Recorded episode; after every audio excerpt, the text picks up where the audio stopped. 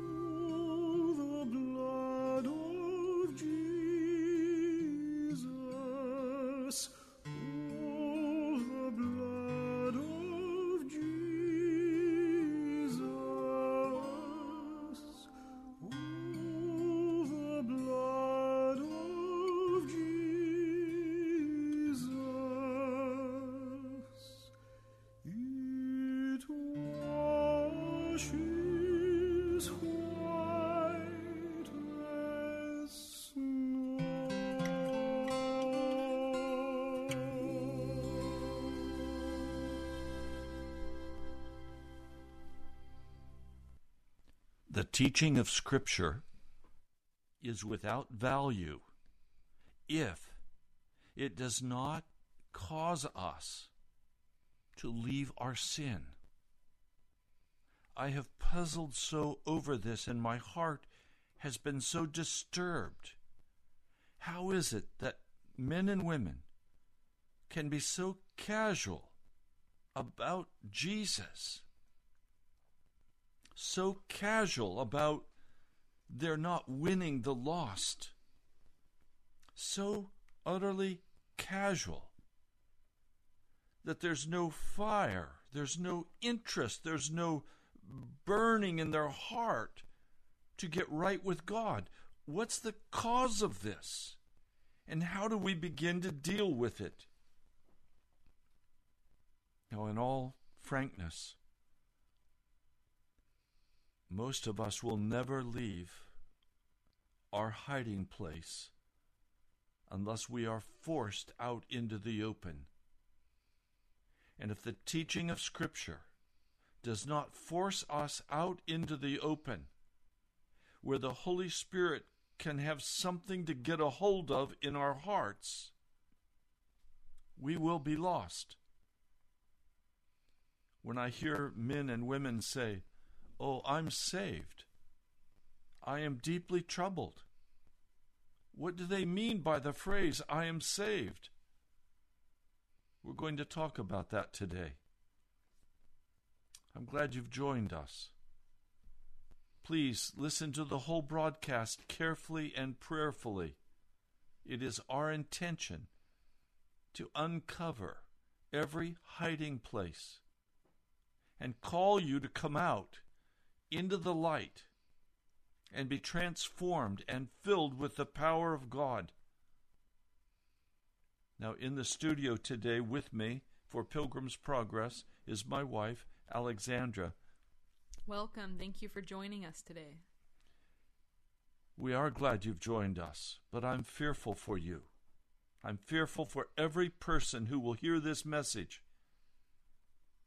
Because after hearing this message, if you don't come out into the open, your heart will become even more hard and calloused. It is our intention to speak to you with kindness, but in such a manner that you will turn from every worldly comfort and walk with a sensitive, honest heart with Jesus Christ, obeying Him, not walking in sin. Let's pray as we begin. Lord Jesus, I've watched these many years, and the gospel is spoken about, teachings are given, but there seems to be almost no humility of heart, almost no eagerness, almost no sacrificing and laying down of one's life. Lord, I hear the words, but I don't see the actions. I pray today that that will change. Lord, would you come in the power of your Spirit? Would you come in revival power and uncover us? Any part hidden from your from your truth. I pray in Jesus' name. Amen. Amen. I was awakened in the very early hours of this morning and began to pray for you and for this broadcast. And I heard refuge of lies. I want to read for you the scripture from the book of Isaiah. I'll begin in chapter 28, verse 15. And Isaiah speaks about this refuge of lies. He says, You boast. We have entered into a covenant with death, with the grave. We have made an agreement. When an overwhelming scourge sweeps by, it cannot touch us, for we have made a lie our refuge and a falsehood our hiding place. And this is what the sovereign Lord says See, I lay a stone in Zion, a tested stone, a precious cornerstone for a sure foundation. The one who trusts will never be dismayed. I will make judgment the measuring line and righteousness the plumb line. Hail will sweep away your refuge of lies, and water will overflow your hiding place. Your covenant with death will be annulled. Your agreement with the grave will not stand.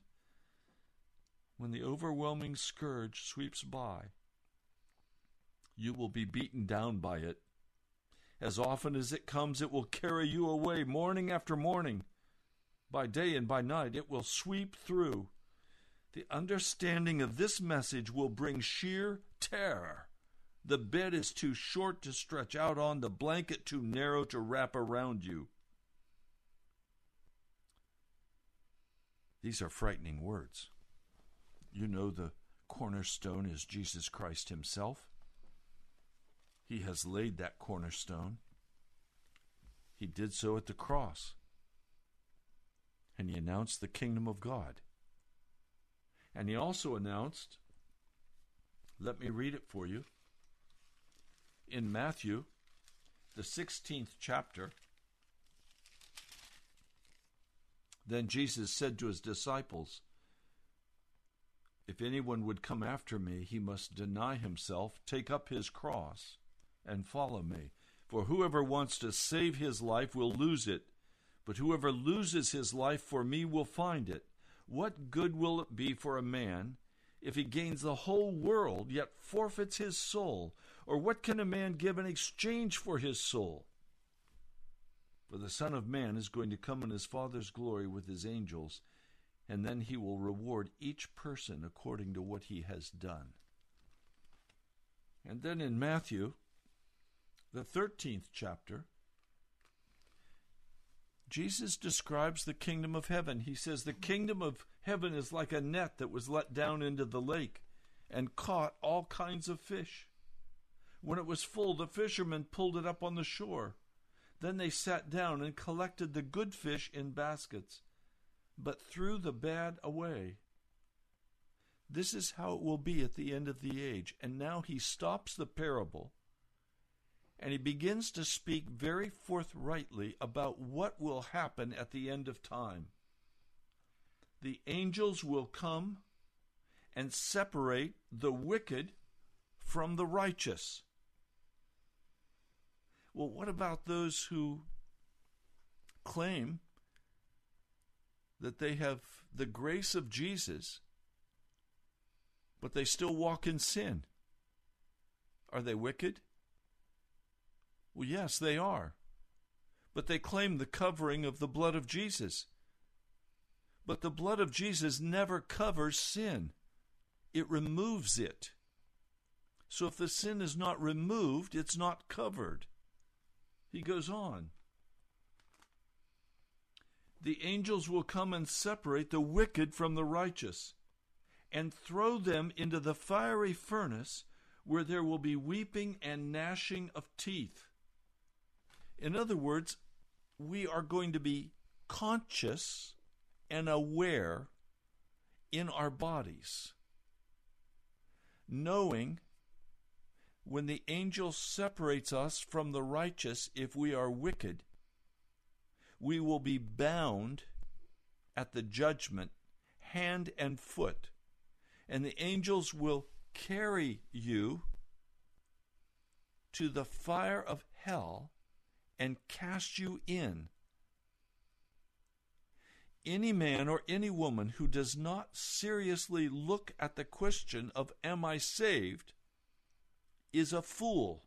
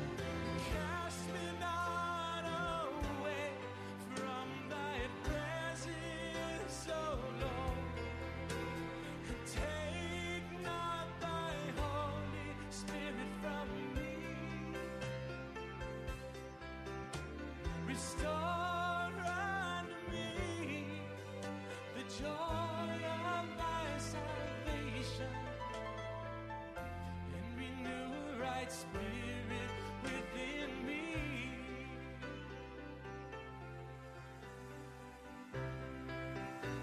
Sing it together.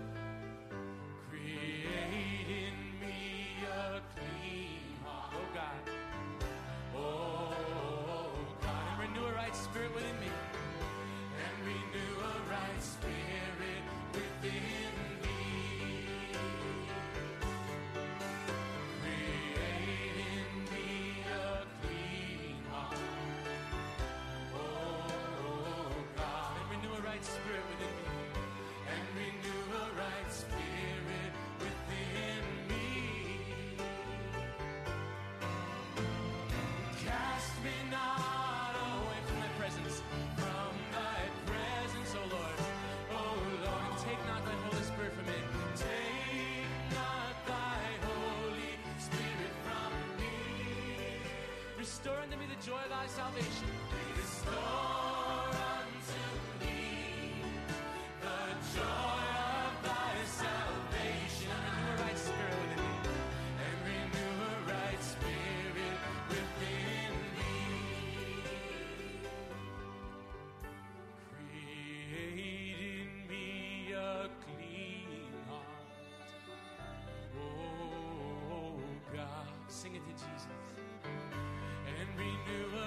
spirit within me.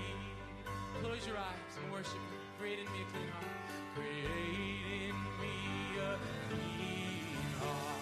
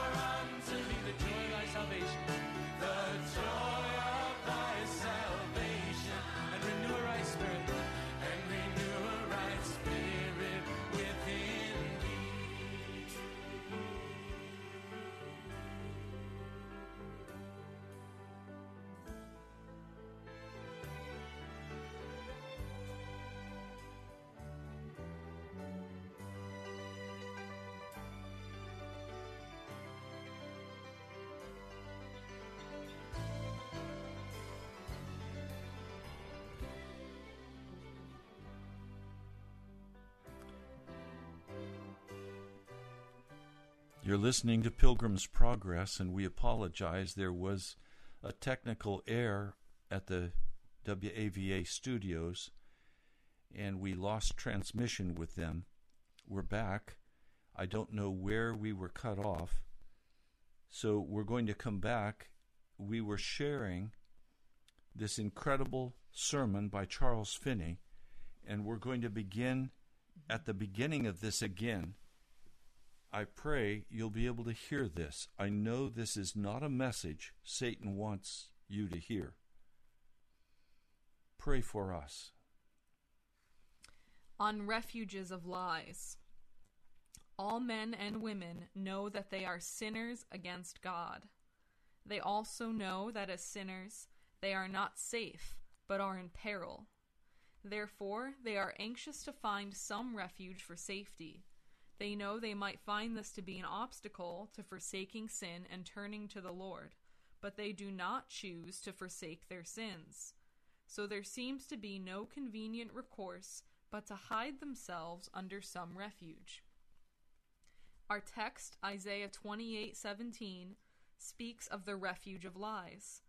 It is obvious that men who resort to lies for a refuge regard those lies not as lies, but as truth. This fact leads us to raise the primary fundamental question Do we have any rule or standard that will show what is truth and what is falsehood? Men have countless opinions about religion, and not all of them can be true. How then can we determine which are true and which are false? We have an infallible test. Let us examine this test. Salvation, to be real and available, must be salvation from sin. Everything else fails. Any system of religion that does not break the power of sin is a lie. If it does not expel selfishness and lust for the things of the world, and if it does not generate love for God and man, joy, peace, and all the fruits of the Spirit, it is false and worthless. Any system that fails in this vital respect is a lie, can be of no use, and is no better than a curse.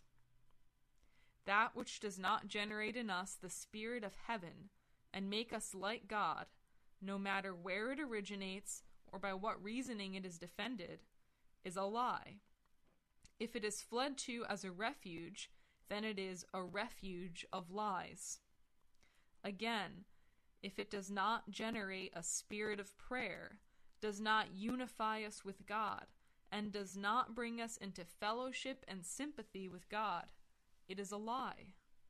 If it does not produce a heavenly mind, expel a worldly mind, and wean us from the love of the world, it is a lie. If it does not generate in us the love required in the Scriptures, the love of God and of His worship and of His people, indeed of all mankind, and if it does not produce all the states of mind that equip the soul for heaven, then it utterly fails in its purpose. Here I must stop a moment to notice an objection. Some people may say, the gospel does not, in fact, do for men all that you claim. It does not make professing Christians heavenly minded, dead to the world, full of love, joy, and peace. Suppose you have a medicine that, when applied to a certain disease, will certainly cure. The medicine has healing power, but it must be applied. A man may buy the medicine, find it to be bitter, and store it away in his cupboard and never take it. He may also provide himself with a counterfeit to take in its place, or he may follow it with something that will instantly counteract its influence in the system. In any case, the effectiveness of the medicine is not disproved. He only proves that he has not used it fairly and honestly. So it is with the gospel. You must take it and use it according to the directions. Otherwise, its failure is not its fault, but yours. It is to no advantage, then, to say that the gospel does not save men and women from sin. It may indeed be counterfeited, it may be rejected, but he who receives it to his heart will surely find his heart blessed by it. The gospel does transform men from sin to holiness. It makes men peaceful, holy, and heavenly in life and in death. Millions of such cases can be seen in the record of the world's history.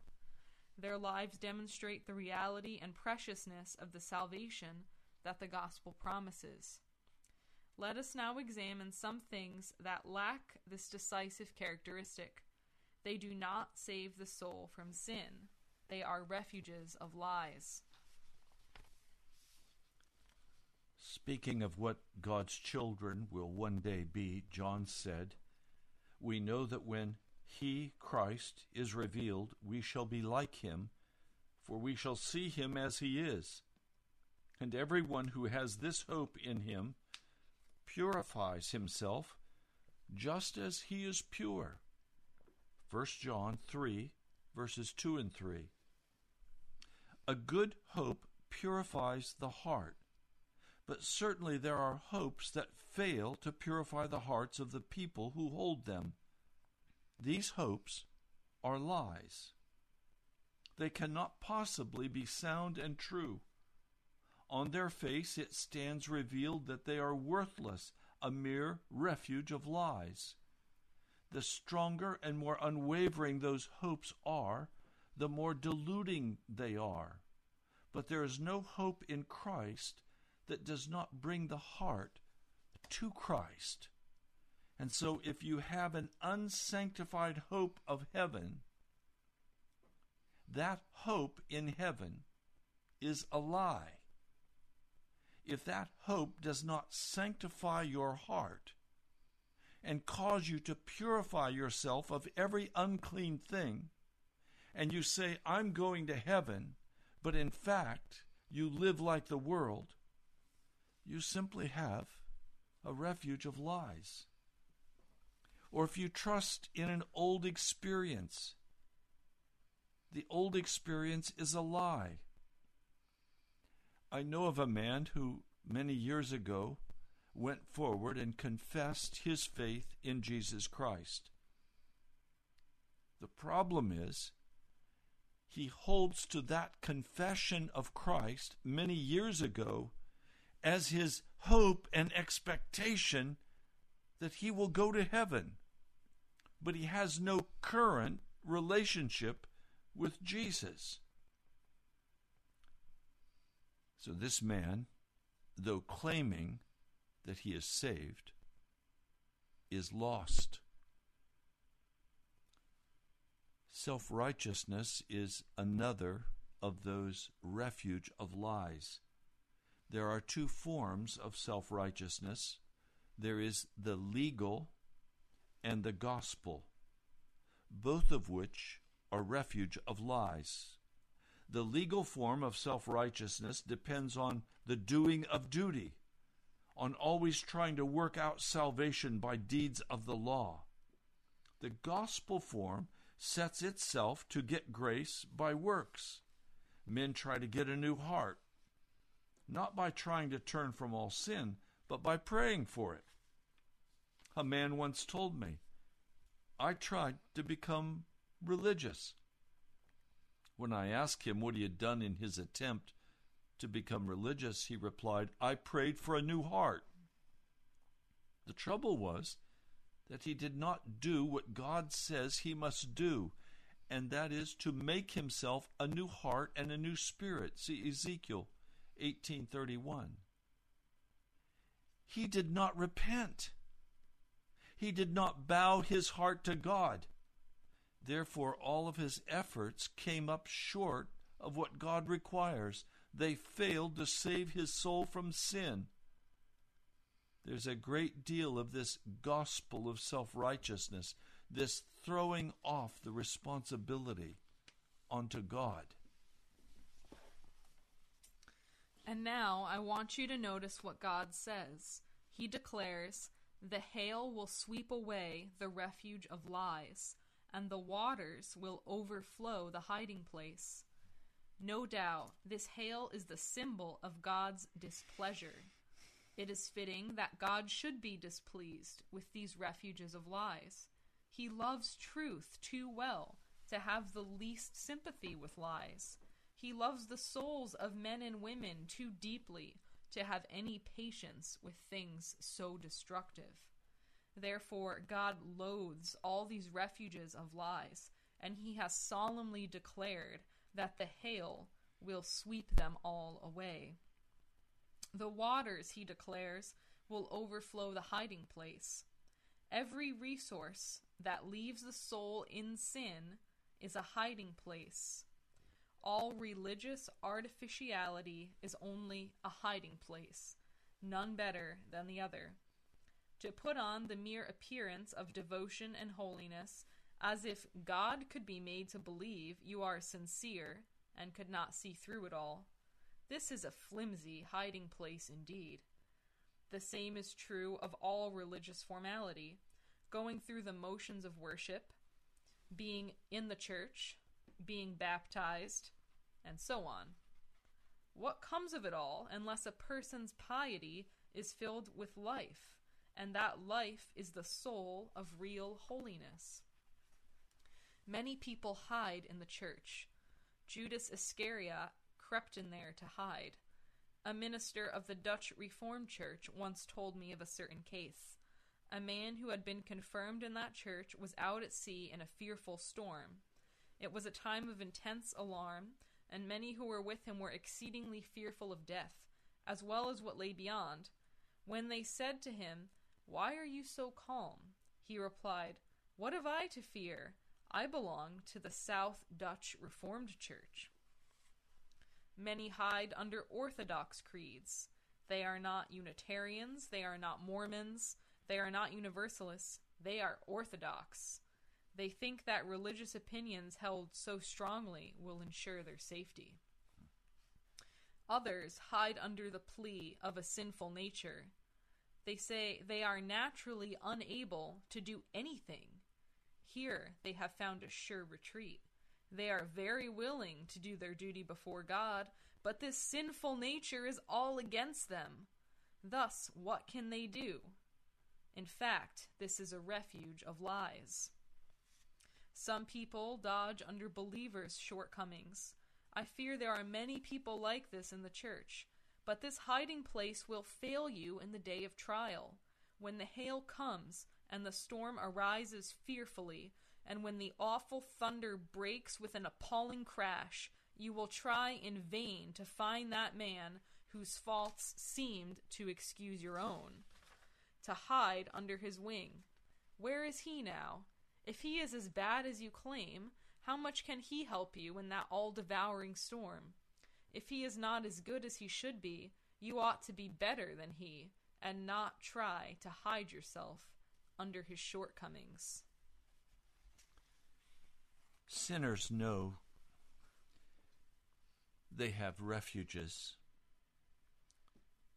but we must recognize that if they do not remove sin from our heart, they are a refuge of lies.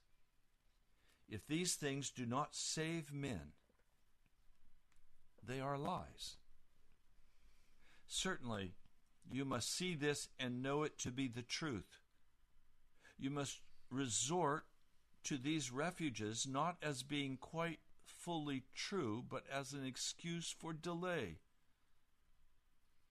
What a miserable deception.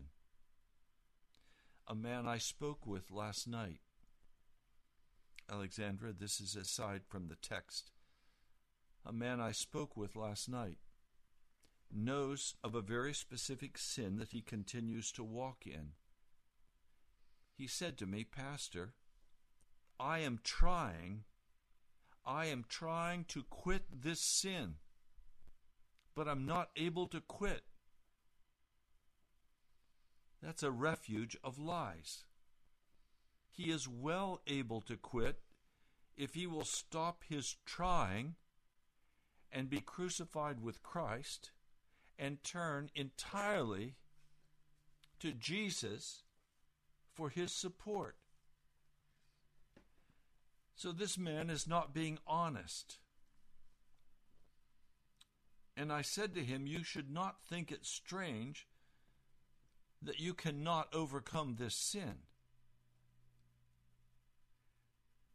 Now it's very clear. If we live like Jesus lived, we will not walk in our sin. Now, Finney continues to seek a refuge of lies is to tempt God to destroy you. How can it be otherwise? Remember the test a plain and simple principle. Only that which saves from sin is true, all else is false and ruinous. You have some hope in a happy future? What is this hope? Is it good or bad? Is it truthful and sure, or is it a refuge of lies? Does your hope sanctify you? Does it make you humble? Does it make you holy? Does it make you prayerful? Does your faith purify your heart? Do you have the fruit of the Spirit? Love, joy, peace, long suffering. Look at Galatians 5 20, 22 and 23. Do you have daily communion with God? Are you so united to Him that you can say, Truly, I have fellowship with the Father? Look at 1 John, the first chapter, verse 3. If so, this will be a hiding place indeed, not one that hail will sweep away, but one that will save your soul. Do you have the life of God in your soul? Does it pervade your heart and diffuse itself over all the chambers of your soul? Let nothing less than this satisfy your mind. Roman Catholics talk about the Virgin and the sacraments and the absolution. What are all these things? And a thousand more like them, good for if they do not save from sin. What is the use of running after these things that do not save? You know, Alexandra, we just had an experience where a person said, every week in our church, we confess our sin and are absolved of our sin. How would you respond to that? Well, I did respond to her by saying, Yes, I know that because I've sat in on several of your services. And then I went on to talk about my study of early church repentance and also my own personal experience. And where did that take you? I think she needed some time to think about it because she was an older woman and it was very new to her to hear that as a Christian she was required to stop sinning. And she saw that this was totally at odds with her church. And I think she was asking herself, how could my whole church be wrong? And, as you've said, that confession of sin is not a real confession. For you, what is a real confession of sin? Are you asking about confession or about repentance? Both. Well, we know just from how we interact with, you know, our fellow men and women that if somebody says they're sorry and they keep doing the same thing, we know that they're not really sincere and they're not actually sorry. And so this is a way that helps us see when we are going to confess our sins to God, we have to actually stop doing that sin. So confession of sin is always specific because you if you've sinned, you've done specific things. Your sins were committed one by one. You did spe- you took specific actions that were sin against God. And so that's what you need to apologize for. It's not just a general, oh, forgive all my sins. And again, if you if you were to try to apologize to another person this way, they wouldn't think you were sincere. And sometimes this happens, you know, a couple might get in a fight and then a couple, you know, maybe an hour later, one of them comes to the other person and says, "You know, I'm I'm sorry for everything I said that hurt you." Well, that's not really a very good confession because you're saying, "Well, what in particular are you sorry about? What did you say that you are sorry that you said? And are you going to say it again? So it's the same with God. We have to actually just be honest and take our take our full share of the blame of what we've done and lay that out. You know, not try to make any excuses for it, but lay it out in all its ugliness before God. And we have the promise that Christ will forgive us if That's we're willing confession. to do that. Yes. And then, as you're saying, the next step is I'm not going to do this again. Yes. And making restitution is an important part of this. And there's nothing that really humbles the heart like having to go to somebody you've wronged. Maybe you have stolen money from them, for example, and then, or you've lied to them. To go to that person and say, I lied to you. This is what I lied, and this is the truth. That's a very humbling experience. And once you've done that, you know, a few times with different sins, you're pretty much ready to never have to do it again. so it's a good Yes. it's a good remedy. You say, I love to believe that everyone will be saved. It makes me so happy. But does it make you holy? Does it renew your heart?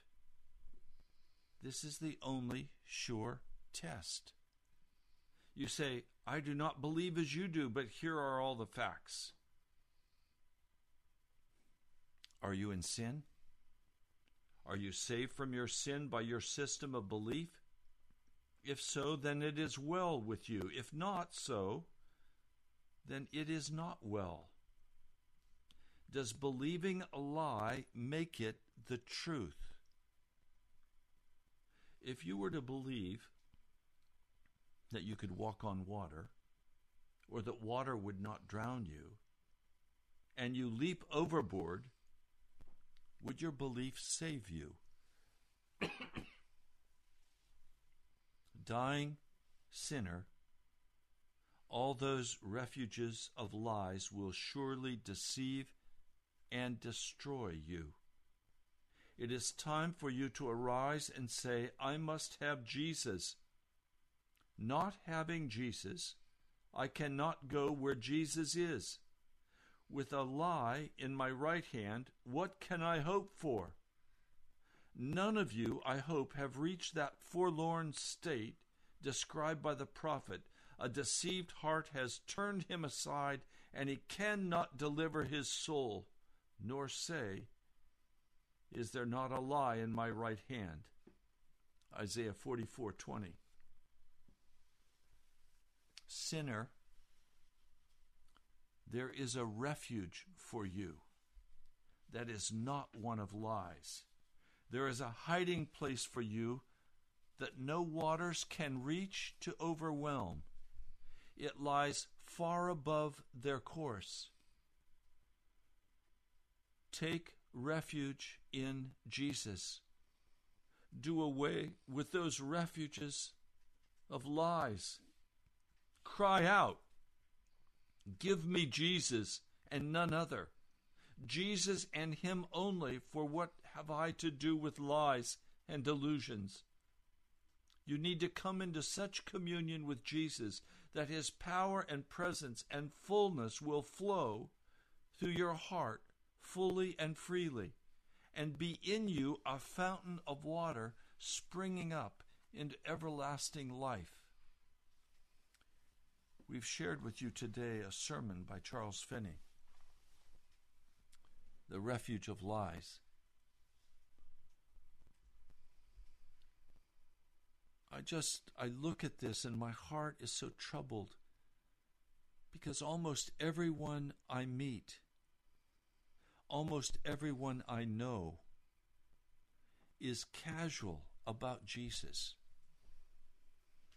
They don't talk about Jesus, they talk about sports, or they talk about social events, or they talk about entertainment. They don't talk about Jesus. And when I raise the topic and ask them questions, they're quite uncomfortable because they've made themselves hiding places, refuges of lies. Are you troubled by this, Alexandra? I think it's very troubling that there are so many who it's not like they're honestly deceived. The what's troubling is that it's a choice. And I just shudder to think of what's going to happen at the end of time as this passage you read when the angels come to separate based on what we've done, to separate the wicked and the righteous. And I mean, I for one don't take my salvation for granted. And it troubles me when I see Christians involved in just utter blatant sins and they seem to think it's fine. They believe that they're saved and that they're allowed to continue walking in sin because, after all, how can you expect them to leave their sin? That seems unreasonable to them that all of their sins, past, present, and future, they say were forgiven at the cross, and God loves them unconditionally, and so they're free to continue walking in their sin, and yet they consider themselves saved. I'm puzzled. If you're one of those who believe this, what have you been saved from? And perhaps you've become very religious. and do many wonderful things for Jesus, you say. And yet, when you go home, you sit in front of the television and drink in all of the sporting events. You go home and drink in the entertainment of the world and play the violent video games of the world. But you say, I'm saved. But you are lost. And your religion will not save you. Your church attendance will not save you. Your heart is not on fire. Your heart is not eagerly seeking after Jesus. There must be a change if you are to enter into Jesus Christ. And I love what Charles Finney has said in this sermon that there is, I call it the acid test. He called it an infallible test. Does what you believe, does what you do, break all power of sin over your life and allow you to live without sin, righteous in Jesus? If if what you believe and what you do does not set you free from sin and ignite your heart with love for Jesus and for the lost, then you too are lost. And your religion will not save you. Let's take some time and pray. Almighty King, we've spoken honestly the word that you have given us for this broadcast. We have been interrupted by technical difficulties, for I know Satan did not want this message to go out. But Lord, you overcame, and I pray now that those who are still listening to this broadcast will carefully examine their hearts. And if there is pride, arrogance, any uncleanness, any lusting after the things of the world, if there is malice, anger, bitterness, if there is lack of trust, if there is judgment, Lord, I pray you will quickly reveal this refuge of lies that they would understand that they are not saved and they must change what they are doing and they must make new choices about you, Jesus. For to come to you is to have the power of sin broken. You came to save us from our sin. Lord, thank you. I pray your blessing for each who's listening. Father, I thank you for sending Charles Finney to the United States in the 1800s, Lord, as a real apostle for, for your kingdom, and that we have his works preserved. Lord, I ask that as each person who's listened today, that as Finney said, they wouldn't immediately take something that would counteract what they've heard, but that they would act on it, Lord, with repentance as necessary and that we would see fruit of revival coming out of this broadcast. Thank you, Jesus. We're out of time for today. You've been listening to Pilgrim's Progress. We would very much like to hear from you. We're coming to the end of the month, and once more, we'll need to cover the cost of the broadcast day by day. I would ask that you would step forward as the Holy Spirit prompts you that this message could continue on air. Write to me at National Prayer Chapel, Post Office Box 2346, Woodbridge, Virginia 22195. Or go to our webpage, nationalprayerchapel.com. That's nationalprayerchapel.com. You can listen to this message again, as well as past messages of Pilgrim's Progress, and you can also give online And we'd love to hear from you. Please write to us. You can send us an email through the webpage. You can send us a letter. We'd love to hear how this broadcast has changed your life. And tonight will be a time of prayer at the All Saints Anglican Church in Woodbridge. You can get that address from our webpage. God bless you. We love you. God bless you.